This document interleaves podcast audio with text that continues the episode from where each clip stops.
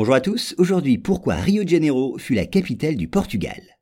Eh bien les événements qui dominèrent la politique européenne du début du 19e siècle, et notamment la volonté hégémonique de Napoléon Ier, se traduisirent entre autres conséquences par la promotion de Rio de Janeiro au rang de capitale du Portugal. Mais revenons un peu en arrière. Dans sa lutte contre l'Angleterre, Napoléon Ier, en 1806, voulut imposer le blocus continental à une Europe qu'il avait en grande partie sous sa coupe. C'était pour lui le meilleur moyen d'asphyxier sa rivale en la privant d'un vaste marché européen. Or, le Portugal fut opposé à cette politique qui allait tout simplement à l'encontre de ses intérêts vitaux. Depuis le XVIIIe, le pays avait en effet noué une relation privilégiée avec l'Angleterre, un pays vers lequel il exportait ses vins déjà réputés.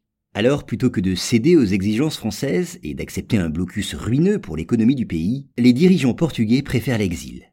Devançant l'armée du général Junot, la reine Marie Ier, son fils le prince Jean, régent du royaume, et toute la cour s'embarquent sur des navires en partance vers le Brésil. Colonie portugaise depuis 1763, le pays accueille la flotte royale qui accoste à Bahia en janvier 1808. Et s'installant à Rio de Janeiro, elle fait de cette ville la capitale du Portugal. Voilà l'explication.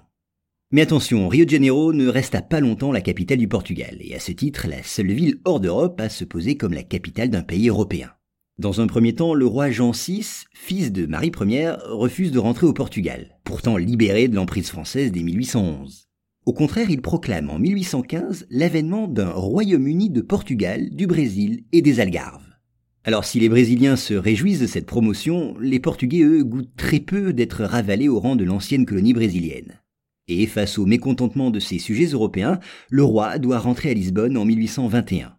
Ainsi, Rio de Janeiro resta 13 ans la capitale du Portugal. Enfin, dès l'année suivante, en 1822, le prince Pierre, fils de Jean VI, devient le premier empereur du Brésil sous le nom de Pierre Ier.